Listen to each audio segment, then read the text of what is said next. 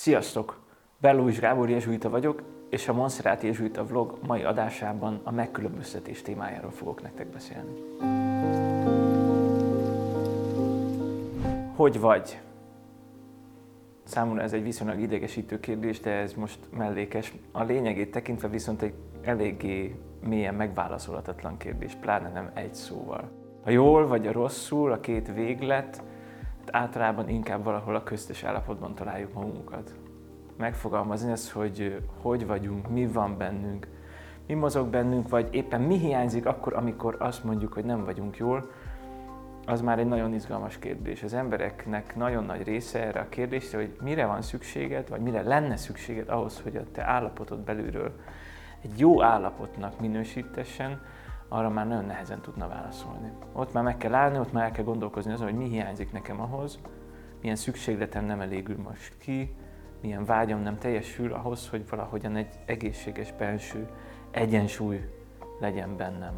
Loyolai Szent Ignác, ami rendalapító, már a 16. században, akkor, amikor a megtérése folyamán elkezd különböző szövegeket olvasni a szentek életéből, akkor felfedezi azt, hogy benne bizony ezek az apró kis mozgások, így nevezi őket, a hangulatváltozásai, a belső időjárása, így is mondhatnánk, nagyon nagy hatással van arra, hogy utána hogyan fogja a napját eltölteni, hogyan fog gondolkodni hosszú távon és rövid távon. Miért fog inkább lelkesedni, és mi lesz az, ami inkább lelombozza.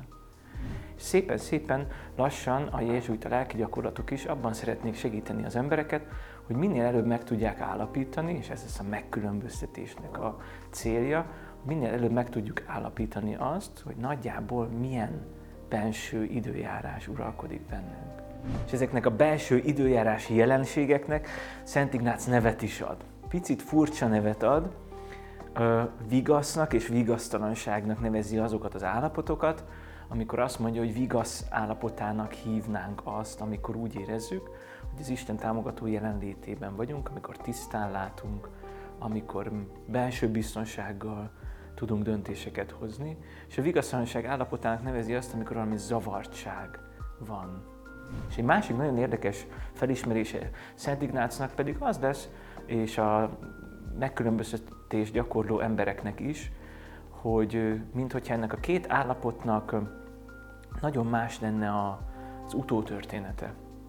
Mint hogyha az Isten lelkének a célja valóban az lenne, hogy egy hosszú távú és tartós békét teremtsen a szívünkben, az ellenség lelkének pedig, mint hogyha az lenne a célja, hogy csak lelohasszon bennünket, elkedvtelenítsen bennünket, elvegye a bizalmunkat, és utána jól ott hagyjon vele egyedül.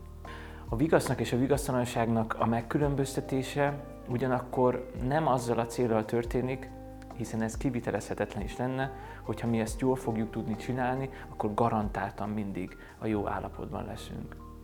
A cél tehát nem az, hogy minél inkább jó keresztény vagyok, annál inkább folyamatosan jól érzem magam, hanem az lesz a cél, hogy minél előbb fel tudjam ismerni azt, hogy éppen melyik állapotban vagyok, és bizonyos helyzetekben, például ha vigasztalanságban, lelki szárasságban vagyok, akkor valószínűleg nem akkor lesz a legalkalmasabb időszak arra, hogy újra gondoljam az életemet, nem akkor lesz a legalkalmasabb időszak arra, hogy nagyot változtassak a dolgaimban, azokat érdemes átszenvedni, átküzdeni, és változtatni, döntéseket hozni, egy lépést előre tenni a tiszta, fényes, átlátható terekben érdemes.